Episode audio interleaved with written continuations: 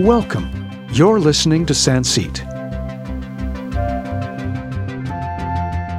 where you'll find everything to do with spirituality, life lessons, holistic living, and medicine to become your true self.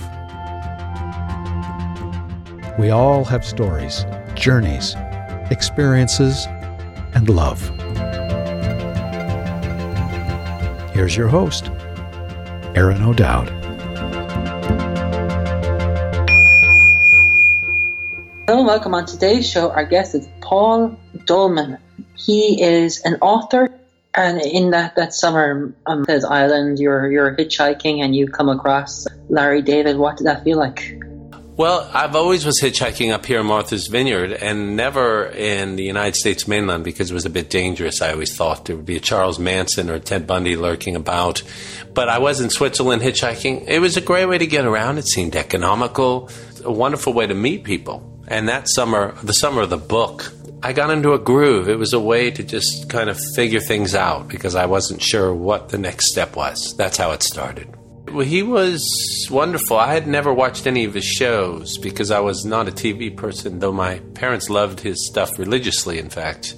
There's a chapter in my book, Hitchhiking with Larry David, called The Gospel of Seinfeld, because they quote it all the time like it's a religious text. But I was just out there, and then he showed up, and I knew who he was because I love pop culture and I read a lot. So he pulled over to my shock, and after asking me if I was a serial killer or not, which is a reasonable question under any circumstances, he kind of really hit it off, and we started bouncing ideas back and forth, and I was surprised at how open he was and forthcoming with deep, authentic aspects of himself. And when I asked him near the end of it why I'd never read anything or seen anything with these words of his, which were about spirituality, success, higher powers, he said in an almost sort of sad way that no one had ever asked him these questions. So it's like he and many others were just waiting to be invited to share a deeper part of themselves rather than, hello, how are you? Fine, goodbye. I'm so busy. Good, me too. See you. So it was an invitation to share a bit more of ourselves, which I think is the reason we're here on the planet with other people rather than like the little prince in that great book when he's all by himself.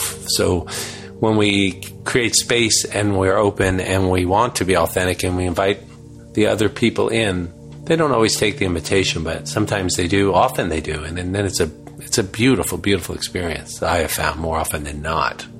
The way to discover ourselves and each other through each other. Yeah, and during that summer, do you think it was synchronicity of meeting him on and off during the summer? Absolutely. In fact, even today, I had breakfast with someone to sign their book, which I always say, yes, all of you listening, if you find me on social media and want to meet me 99 times, well, actually 100 out of 100, I will meet you if I can, wherever we are. He and she, it was a husband and wife, said, what are the odds of him stopping and me being there in that moment? And I thought, infinitesimal.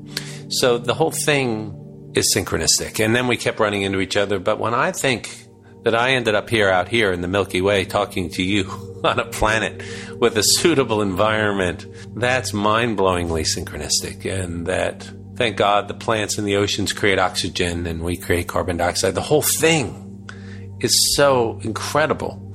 And oftentimes we focus on the most minute things and call them miracles or miraculous events. They are, but like Einstein, I agree that it's either all a miracle or none of it is. To relate to your question, in that summer, there did seem to be almost an accelerated, an intensified version of timing. And what it was is, more than anything, I think I was in the flow and I didn't have a plan. So I was constantly listening to my inner guidance, my inner compass, my heart. And it would say, go here, don't go there, step here, stick out a thumb. And when I listened, amazing things happened. And for anyone listening to this, it's democratic, so it will work for you too if you have faith and love instead of fear and distrust. Where did the inner self bring you while hitchhiking? It brought me all over the island, which was beautiful, and it brought me deeply within myself too. It allowed me to see myself and others, both wounded and famous, successful and struggling. It brought me to cookouts on the beach where I laid in the sand and looked up at the night sky and 100 billion galaxies twinkling above me and this giant mosaic of light and dark, and it made me contemplate the great mysteries. Even, are there other beings out there doing something similar in whatever form they're in?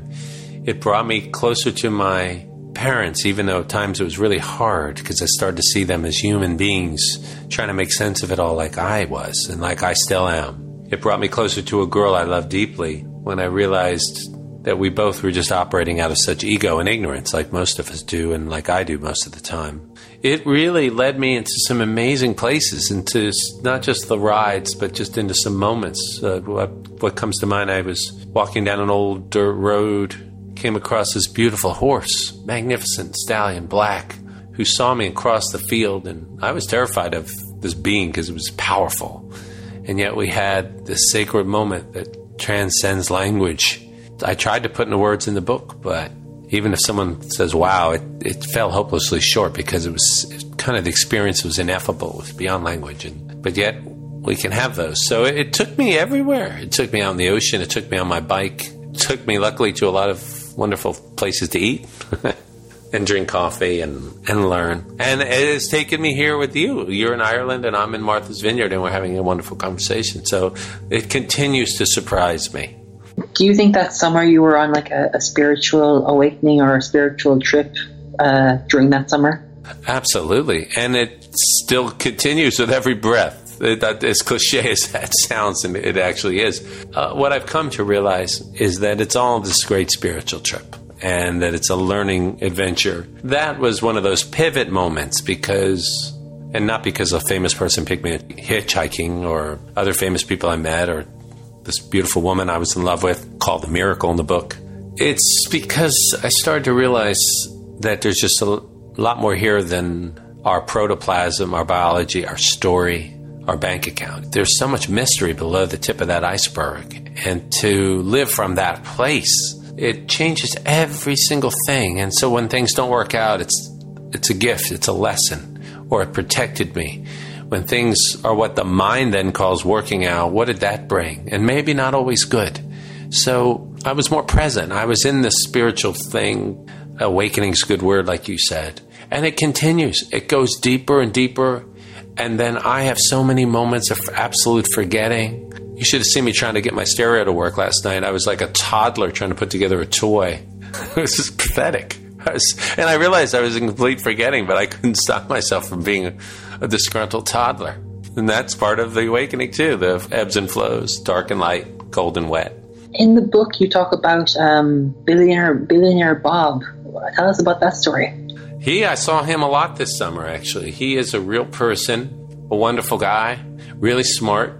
I came to admire him more this summer. It's funny. I just see him as really working hard and striving, not so much for money, that's his scorecard, but that just to accomplish and achieve, and that there's creativity in what he's doing, even if it's business stuff and other things. He, in the book, we met a couple times, and I realized that he was very cautious with me at first, because when people have a lot of money, they're constantly approached by others, including people like me, thinking they have some great idea that Billionaire Bob can make happen, or I think for a lot of people that just pay off some bills or share a bit of your pie.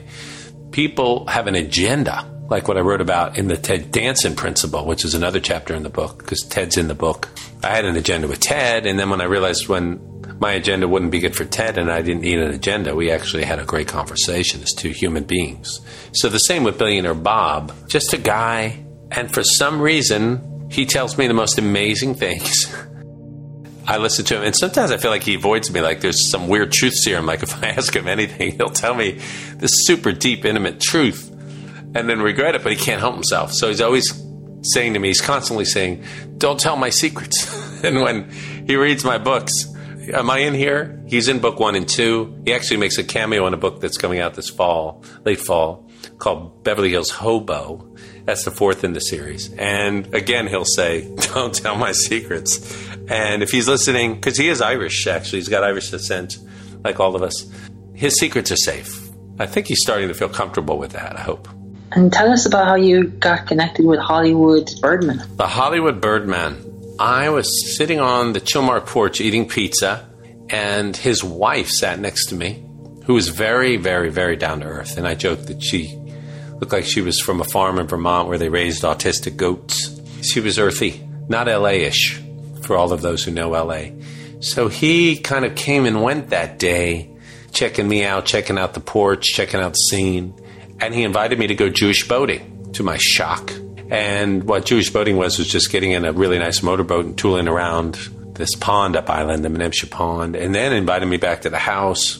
It was another person that I felt an incredible kinship with, made me believe perhaps in past lives and reincarnation, because I felt this brotherhood with him that I can't really explain. And maybe he did too, because I found out later, he is insanely private. I cannot believe he invited me in. And we ended up having some really deep conversations. He's a very close friend of Larry David. And one of the coolest things in the book, I don't want to give it away, there's some amazing synchronicity that involves the Hollywood Birdman, me and Larry David, that really perked all three of us up. And the Birdman said something wise. He said, you're in a very powerful place of attraction right now. So be careful what you think about and activate, because you want to use it for good. And that was great advice. He pops up in book 2, Martha's Vineyard Miracles, too, with some unbelievable sage-like advice.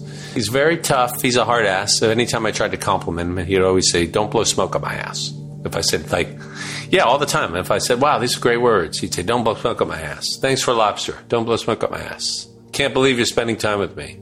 But I was very appreciative, because mentorship is so important to growing, and it's been huge for me. So I try to give it back whenever any younger person or anybody asks me for advice. I try to pay it forward, because so much has been paid towards me. Tell us about Wall Street Mike. How do you guys get connected? He picked me up in this great red convertible, this Mercedes convertible, like about 10 times. And at one point in it, I almost felt like I should be chipping in for gas. He kept giving me rides. He would see me and just start pulling over before I even stuck out my thumb. It was like some sort of strange deal. And we kept saying, oh, we need to get an ice cream cone. We need to eat something. We got to go do this. And we never did. But he was going through an interesting time, too. He had made a ton of money, and his firm or been downsized or let go. So he had enough chips, but he was trying to figure out what the next act in his life was. He didn't want to go back and do the same thing over and over again. So he was in a contemplative place, too. And what was common was so many of these people, even Larry David or the Birdman or Wall Street Mike or whoever, they would share just great stuff, as I would too. I was talking about my broken heart or where I was lost, asking questions, and they would too. It was really interesting share on such a level with people that technically we didn't know each other, but we came to really grow fond of each other. Yeah, and that's what I admire in the book, is all these strangers you meet, they share pieces of their lives to you, and you kind of connect with them, which is amazing. That's why I'm asking you to tell stories about some of the characters to give listeners an understanding if they haven't read the book or not yet. Well, thank you, too. And each person brought another piece to my greater puzzle. It was like filling in this good puzzle that made me so much wiser and more present and more in love with the world and a little peaceful. It really added up. So I was very fortunate. I would say since that summer, my own consciousness expanded to a point where it became more accelerated, including the times I forget and become a toddler. Yeah. The one thing I loved about the books is that the way you write about your parents and how the relationship that you have with them and so on. Tell us about that. They are such characters. It's hard to say anything.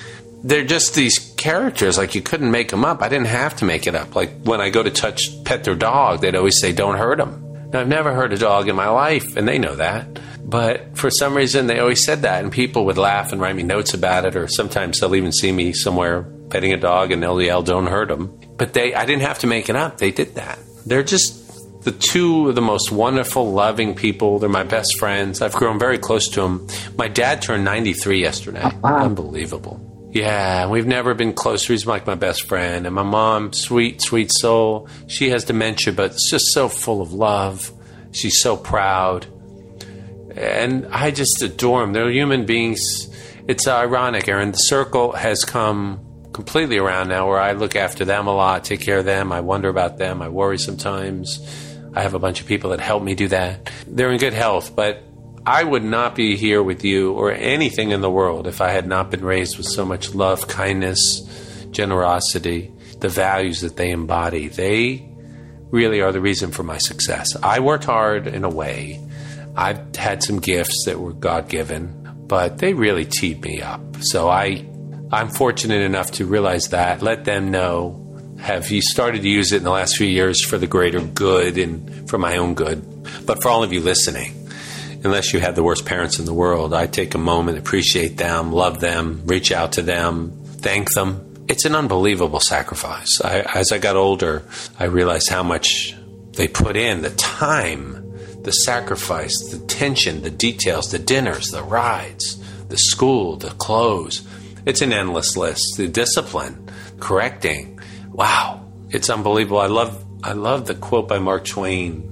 When he was 20 years old, he left home because his dad drove him crazy and was dumb. But when he came back at 30, he was surprised at how much the old man had learned. It's when we grow, we realize how wise they are and our ego gets out of the way. So God bless them. I hope they'll listen to this and they'll know that they're my heroes and that they've given me everything. And now they really get a huge kick out of all the things I'm doing, whether it's these books. I have a podcast that you get on iTunes. It's What Matters Most. I have an incredible array of fascinating people sharing their heart. It's kind of a continuation of those conversations hitchhiking, a little more suitable. I'm not just sticking my thumb out on roads. It's cosmic. But they love it. They get a kick out of it. They read the letters that people send in. They listen to the shows. They are vicariously with me here in Martha's Vineyard. So shout out to Mom and Dad, the best people that anyone could ever have as parents and as friends. When your dad's brought you along with the ride and left you out to hitchhike, was that a bonding moment in your relationship? It was a perspective moment for me because we rode around town. In the book, he picks me up hitchhiking, which is so ironic and crazy. I didn't realize it until I wrote the book that, whoa, wait a minute. Who's calling the shots here? That's so incredible. You talk about synchronistic. And we probably were talking 20, 25, 30 minutes. And then he lifts me off. I think he hands me an apple. But he said something that really, really has always stuck me. He said, you know, I spent more time talking to you today than I did in my whole life with my own father. When after I just said everything he did, he coached every team, he gave us every ride, he was home every night. And I thought, wow, where did that come from? How did he ever learn and have the skills? And I actually did a podcast with him that for Father's Day that I've played 2 years in a row now, where it was just in him. That's who he was. Amazing human being. And so when that happened, when we were hitchhiking, or I was hitchhiking, he picked me up, it was just gave me a big bit of perspective. And when you walk a little bit in someone else's shoes, even for a moment like that, I find, unless you're a sociopath, kind of kicks in the empathy, the compassion, the understanding. That was a beautiful moment, really, for me, just to have that shift. And when you were hitchhiking, what was going, like, was it like a meditation, or what was going through your head at that moment while you were hitchhiking? One thing was always just normal, linear impatience. You wanted to get a ride right away, but especially if the mosquitoes were around, like you were easy prey. I wasn't ever thinking, I hope someone famous picks me up, or I might have thought once or twice, someone interesting, someone and not smoking. I remember I didn't get into a car, two people were smoking. I thought, nah, I'll wait the next ride. That's a good metaphor for the universe, actually, in life, if I think about it now. I would just stand out there and wonder and hope. And I did do something really corny too. People probably won't even believe it. I would, like, as the car approached, I'd send the person love, even if they didn't pick me up. Where in the old days when we were kids and we hitchhiked, if somebody didn't pick us up, we'd flip them off. So there's a way to measure one's growth, as if they owed us a ride. But it was a contemplative time. It's funny, I had a bike and I even had access to a car, but I grew to like the openness, the adventure, and the magic of, like, who today? Now, realize, too, everybody, I wasn't trying to write a book like, oh, I'm going to hitchhike every day and write a book, and Larry picked me up. I was sort of semi-lost, like, what do I do next? I didn't even think about writing a book until I had a dream, which told me to write a book at the end of that summer. So I can't even take any credit for some great linear mind discovery. It might have been my subconscious. I think it was a combination of that, my soul, spirit, the great spirit, whatever, words, pointers. So then I even carried this piece of paper around that I wrote down when I woke up. It said Hitchhiking with Larry David in my pocket for weeks, thinking, well, can I write a book? With that in mind, with that context, realized that when I was hitchhiking and just being with people, I didn't have an agenda. I was just going along and seeing what was happening. How ironic. Everything in my life changed from that. It just shows you, if you're listening, any moment can change anything. Hopefully, if you embrace it with love, for the better. It's like catching waves on the beach as a surfer. Exactly. That's exactly it. Good metaphor. And is Martha's Island, is it a small island or a big island? I've never been to there. Yes. Oh, the Martha's Vineyard. It is about 52 miles, I think, around the edge, 22 from here to there. Its widest point, 11 or 12. That might even be in my book.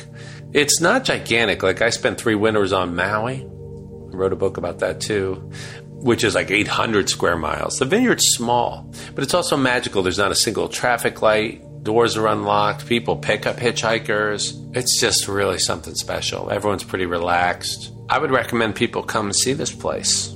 For a while, the first couple of years, the book was on the Chamber of Commerce website because so many people had read it and said, I read this book and I want to come visit the vineyard. So they were, I guess they were trying to help me back. So they put it up there, and which was kind. It's just a magical island. It's cool, calm and peaceful. It's got some sort of great voodoo too, because everyone who comes here goes, there's a vibe. Like your island, Ireland, one of my favorite islands. Excuse me, that's a lot bigger, but it's also magical for any leprechauns that might listen to this. And do you think Martha's Vineyard, it's excluding from the distraction of what we have in the world today? I wish that was true, and I'm glad you went into that place. The way the world is set up, the way the whole universe is set up, and this is my opinion, is you cannot in any way run from polarity. And polarity means good and bad, hard, easy, suffering, evil, light. In the absolute, it's all some sort of great play of divinity. But that said, we have to mind our linear perspective. Stop at a red light. Don't jump out of a building if you want to see another sunrise. And in our time now, we are under siege. Like storms come by what I would, if I wanted to be generous, I would say unconsciousness. I was thinking about this morning in my meditation and also on my bike ride, that the problem in general is for thousands and thousands of years, the world is being run into the ground by unconscious white men mostly. And right now that's what's happening. This is what we have. We have an unconscious president. We have an unconscious system, really. He's not the only one. If he were to be vaporized or taken up in space by aliens, the system stinks. It's just unconscious. And if it was conscious, it would be compassionate and it would be for the greater good for all. Now, someone in the back of the room is going to scream, that's some sort of ism, communism, socialism, not this, not that. That's mind-based. That means those are ideas. If a child is hungry, that's real. You feed the child. If we gave everybody food and shelter and the opportunity for a dream, it doesn't mean everybody would be equal, but opportunity should be at least there. If somebody wanted to go for higher education or go to the library or live where there isn't nuclear waste under their ground or their water, and like Flint, Michigan is full of lead, they have the opportunity there to have really bad cancer and birth defects and brain damage. That's an opportunity we don't want to give anyone. So America and the world has more than enough. The good Lord, or whatever you call it, Vishnu, Brahman, Allah, energy source, spirit, has provided us literally with the Garden of Eden, this floating blue ball out in the middle of the Milky Way galaxy with more than enough for everybody. But then the mind comes in and complicates the shit out of stuff and divides it up. And so one person has $4 or $5 billion and someone else dies because they don't have a drink of water, something to eat. Now, the callous person might say that's life, but I say that's not life. That's unconsciousness. That's our greed. That's our cruelty. That's our mind. That's our ego. And the shift I feel we need to make is to get back into the heart. We need to bring the divine feminine back into balance and lift women up, not above, but at least equal. It'll probably feel above at first because it's so unequal. We have to get past color and we have to learn to share. Somebody could still have $100 million, 100 million coupons, which is insane. But let's just get everyone fed and clothed and put some shelter. Let's go to green energy. We have the technology. There's no reason to destroy the earth. So that way the stock market goes up for a couple weeks before we go extinct. Gee, what a crazy idea. And let's just, it's going to take you and me and all of us to do it. No one else is going to do it. Hillary's not going to do it. Bernie, Trump, the system, Dad. Jeff Bezos might do it. No, I'm kidding. But he seems to be doing some good things, Elon Musk. But it's going to take all of us like foot soldiers to be part of this army of awakening. We need an army of awakening. There's a good, there, you just gave me a good idea for a book. Thank you, Aaron. But we do. We need, and that's everybody listening. And it doesn't mean everybody has to start Amazon or write a book called Hitchhiking with Larry David. But find your lane, find your gift. But in the meantime, be kinder. Today, in front of you, you don't need to write a book or start a company. Go do it if you want. Interview people, that's great too. But just be kinder, be compassionate. Do your own work. Start meditating or journaling or praying, whatever it is. Take less, give more. Don't feel entitled, be grateful. And I'll tell you what, you're going to be a lot happier. It's going to be a selfish decision. That's the greatest thing about all this. It's so selfish because it's self-loving. It fuels you. It feeds your soul. All this other bullshit, the advertising that tells you what you need, even a fake ass will not fill you up. And we know that for a fact, but we have to go do it. So not them, not someone else, me. And if you're listening, you. If you found this, your soul said, hey, look, listen. So maybe you will. It's an opportunity. It's a brand new moment for you to become a little bit more of you, who you really are, not the story and not the mind. So that's a long ass answer to your question. But what it means is too, being in Martha's Vineyard, all the sorrows of the world are here. I know billionaires that are not happy. I can't get away from Donald Trump and his lunacy or his, the policies or the greed around people. You see it here. We're poor and rich mix.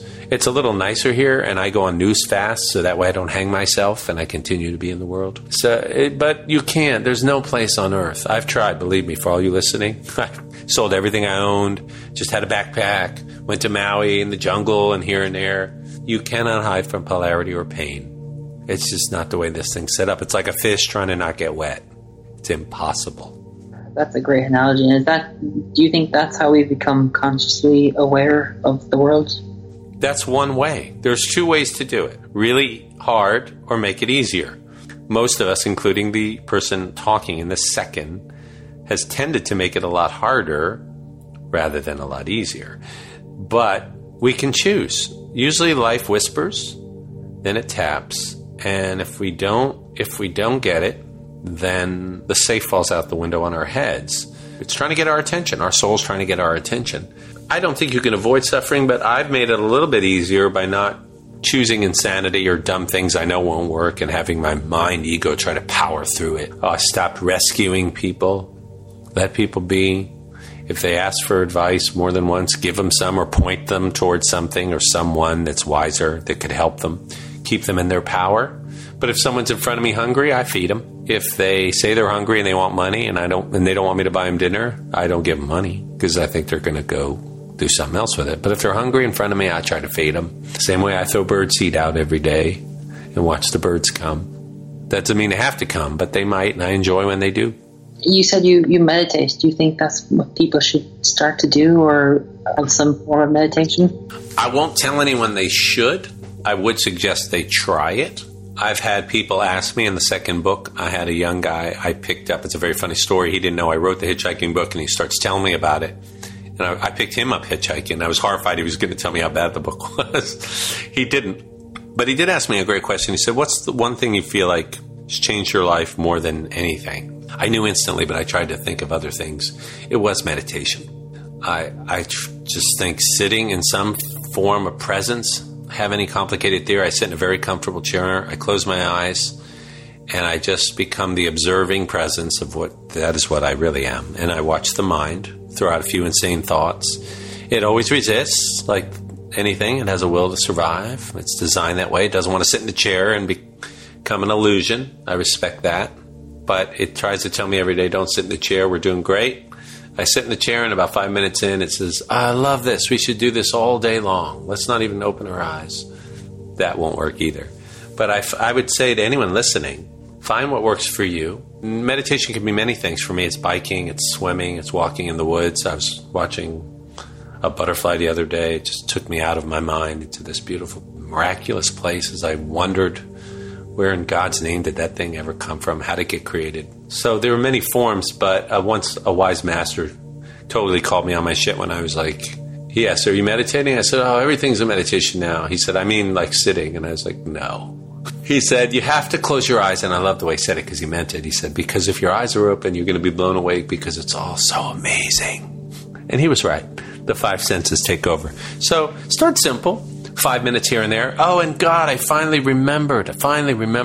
My guys who run my social media and all this kind of stuff are always saying, you never tell anyone that you have a meditation that I created. And I've done a bunch of interviews and I never ever plug it. It's free, by the way, so I don't make any money from it. Go to paulsamueldolman.com. That's my homepage. And then go there, and on there, there's a free meditation that you can use. I think it's short. It's 11 minutes and 11 seconds because of the magical number 1111 in my life. And I can even send you longer versions if you reach out and get in touch with me. So you can start there, or there's so many things online, but start. Start and try it. I know you're not going to want to. Your mind, no mind wants to. So that makes you normal.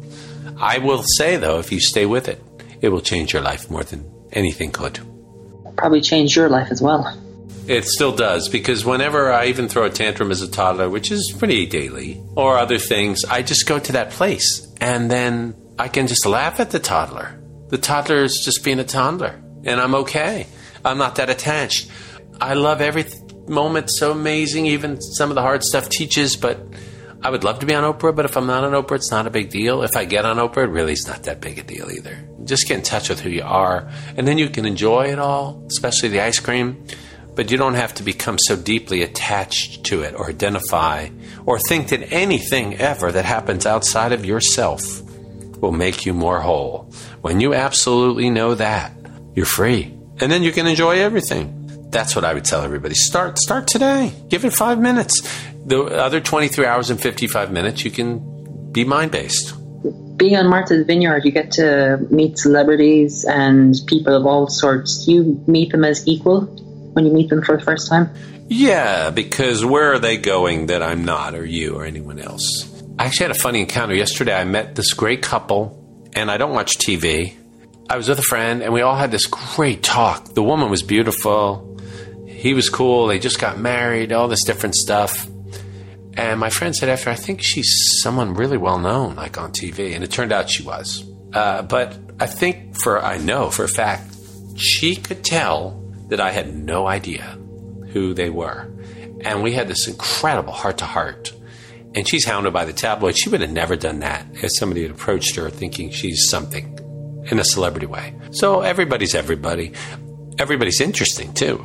So if someone's on a path, no matter what it is, it can be fascinating if you're paying attention. I don't think the fame thing, which is so incredibly overrated for reasons that are strange, is that great a path. It seems like everybody on it comes to hate it.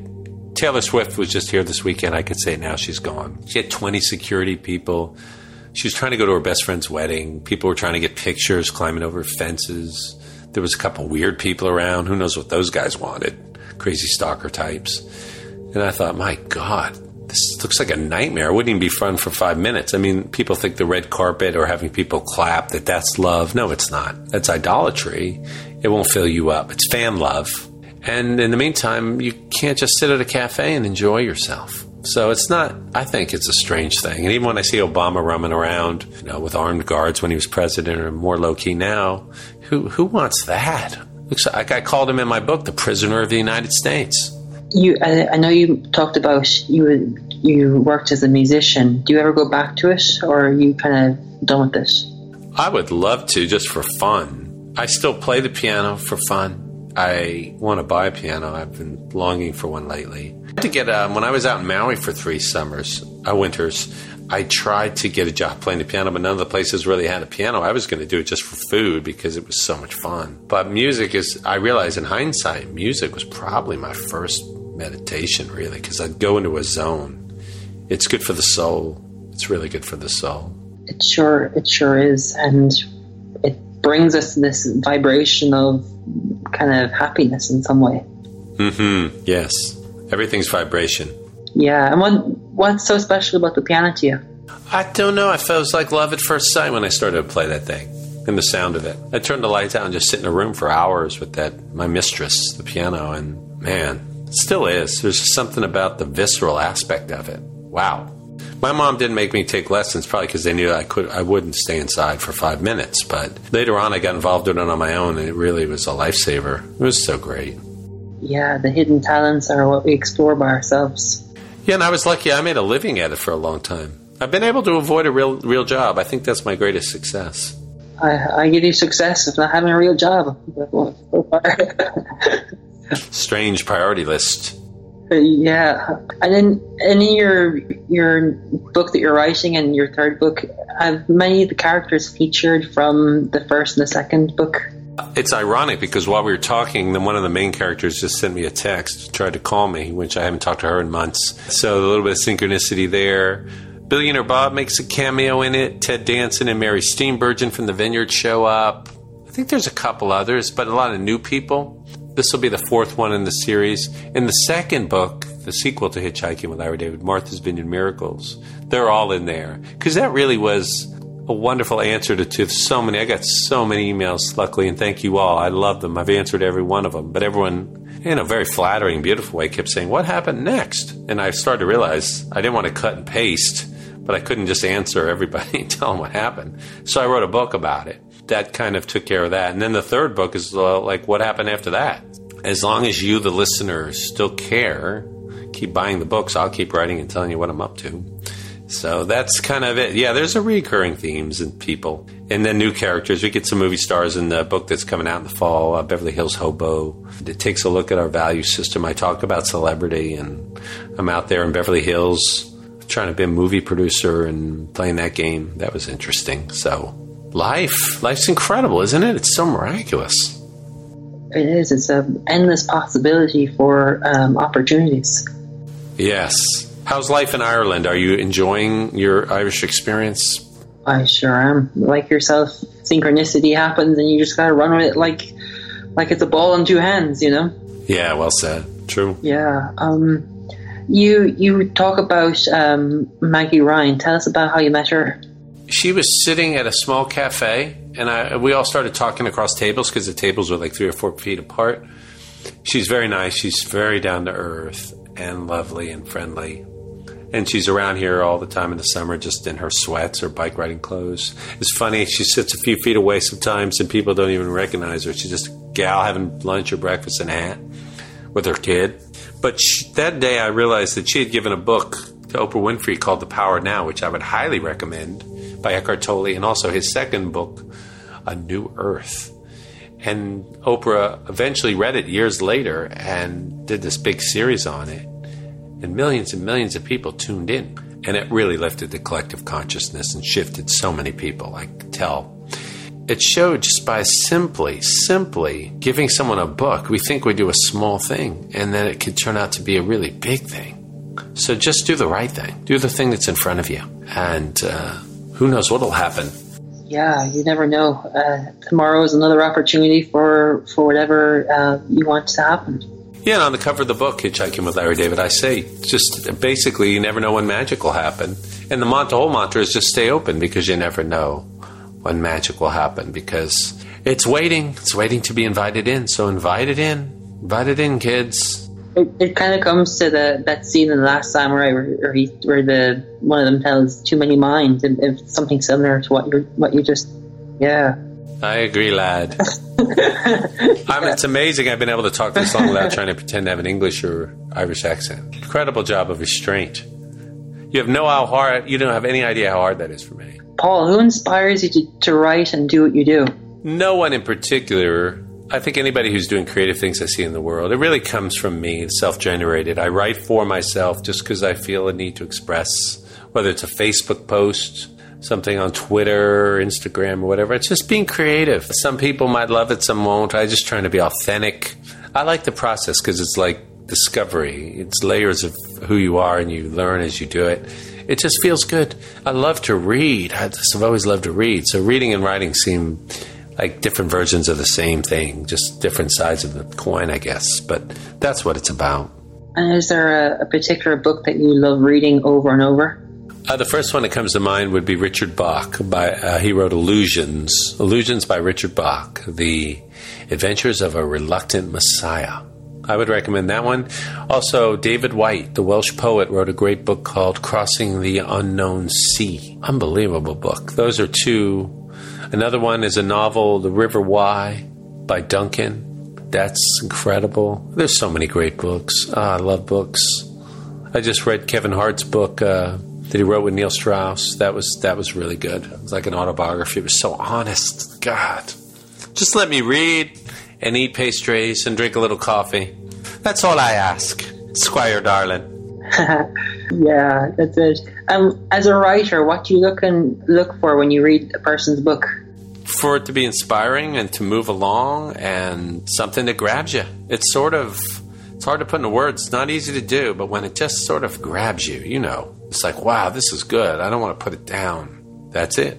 Right from the heart too, you writers. Right from the soul. Don't write what you think people want. That always stinks. Yeah, you've got this huge driver that's driving these spectacular knowledge and information from you. So yes, well said. Yeah, if you could give a gift of a book to someone, Paul, what would the book be? Oh, it would have to be Hitchhiking with Larry David, I would think. Yeah. Yeah, I think I would give my own book, only because then I wouldn't have to go out and buy the book. I believe in that book. I do think it's a soul-opening book. It's not the best book ever written or even close to it. I do think it has... The book itself feels like it was best of something, and it has a magical fairy dust sprinkled on it. I was the conduit or aspect of that brought it into being, like a midwife from somewhere beautiful. Thank you, God, for letting me do that. There's magic in there. It seems to touch a lot of people, and... That's that, I would say. Because it came from my authenticity, I would feel free to say, hey, try read this. I think it will open you if you're open-minded. So many years later, what does Larry David think of everything that's happened in the books and everything? Well, let me read what his attorney said here. No, I'm kidding. He never got angry. He endorsed the book, which is so kind to him. He's been incredible. He wrote a note when I first sent it to him. I couldn't believe he read it, and he did, but it said, if I'd only known, I would have been wittier, which is classic Larry. I've had several encounters with him since, and he speaks of it rather fondly, at least in my presence, and the presence of others who have told me that. He is just a really good and generous person. He's very creative. He's got a big heart. I do portray him as quite wonderful in the book, which was my experience with Larry David, and way beyond the caricature of Curb Your Enthusiasm, which, by the way, has a new episode coming out. Not a new episode, a whole new season this October. I'm going to plug your show, Larry, since you were so good to me on HBO. But he's just been wonderful about it. Never asked him to do anything beyond the initial ride. So I think he appreciates that. He's just a great guy. If he happens to hear this or anybody that knows him, he's just been, in the words of Yiddish, a real mensch. And he continues to be in the world. So I'm just glad he's here doing his creative thing, which is so brilliant. Yeah, and I don't think anything has happened if he hadn't picked you up on the hitchhike. No, I would right now be probably sweeping the floor and just hoping to get a lunch break somewhere without my mean boss. I don't know what I'd be doing, to be honest with you. Being like Jack Kerouac, hobo. I would be literally a hobo, not a Beverly Hills hobo. Why? I know the book's coming out in the fall, but why did you pick that particular name? I just felt that we were joking, me and a character called the Queen, who just checked in while we were talking here, which is synchronicity. I used to joke, you say, like a hobo, because when she met me, I had sold everything I owned and I was just traveling. And so it was kind of like a hobo, and I was living in Beverly Hills, so Beverly Hills hobo, just sort of stuck. Who knows where these things come from, but I do like that title, and it's very true. It sure is. And the names you come up with, they're pretty funny. How did you come up with them? I just make them up. I don't know. I look at people and their nicknames. Apparently my father's father, my grandfather, who I never met, where if he's listening, I hope he knows that he is loved for lifting us all up. He had a gift for nicknames, and I think I always had, even as a small kid. So who knew that it was going to pay off and I'd be on a show in Ireland? Big time, and right. Paul, if there was one thing that you could pick from your story, your journey, your experience, your knowledge, and things you picked up during this life, what would you tell someone that you met in the street? To trust life. Life is friendly. Life is love, even if it appears to be harsh. To slow down, stop, get quiet, get in touch with who you really are, and then see where that aspect of what you are, which is really you, would like to do while it's here on Earth for about 5 seconds. In the scheme of things, really 1 second in the scheme of things, and to trust and to love, and then to know that nothing bad can happen to you, even if we're all obliterated by a nuclear war and Trump or some crazy hurricane, or just the earth got tired of us and said, that's it, and we all died in 2 weeks because of this virus. That's not really us. That's the carbon-based life suit. It wouldn't be irrelevant, and it would be sad all at once. It would be sacred, and it would be meaningless. It would be paradox. But for you listening, and everybody, if I met and you, and I have to remind myself, slow down, get in touch with who you are, find out what matters most, like my podcast says, it asks. Find out what matters most to you, and then live from that place. Live simply, live generously, give more love than you take, right? Because the Beatles said in the end, the love you take is the love you make. That's true. Great song, great album. And I would say just enjoy yourself here. Don't carry a heavy cross. Put down the cross. Pick up somebody else. Lift people up. Give more than you have to, and you'll see that life gives it back tenfold. Just give, love, connect. See the miracle everywhere. If you stop and get still and get out of your mind, it's hiding in plain sight. The kingdom of God is spread amongst the earth, yet man does not see it. Somebody really smart said that a couple thousand years ago. So it really is here now, and I would encourage everybody to find it in their way, wherever they're listening to this, in this moment now. It's there, right there. That's it. There it is. That's what I would say to everybody. And I appreciate being on the show. This is a wonderful opportunity to connect with you and your audience and people everywhere, all over the world. It's a privilege to be asked. It's a privilege to say yes. Thank you. Paul, if someone was hitchhiking and you were driving by the way that Larry David did, would you pick them up? Of course, I have all the time. Have to. It's called karma. The universe is watching that. If I see you out there and it's a safe place, I'll be happy to pick you up. Cool. Paul, I want to say thank you so much for coming onto the show and sharing what you got to share, man. Thank you, brother. If I ever get to Ireland, I will find you in Limerick, and we will laugh and have a nice meal together, break bread. You're very generous to have me on. Thank you. Thank you. Thank you. Thank you. Thank you, Irish folks. I'll come see you sooner or later. I have to come back. It's been too long.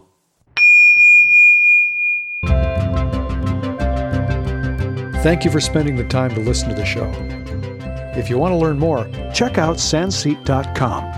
That's Sancit.com. Join Sanseet Group on Facebook and contact us if you have any questions. Until next time, have an awesome day and rock on.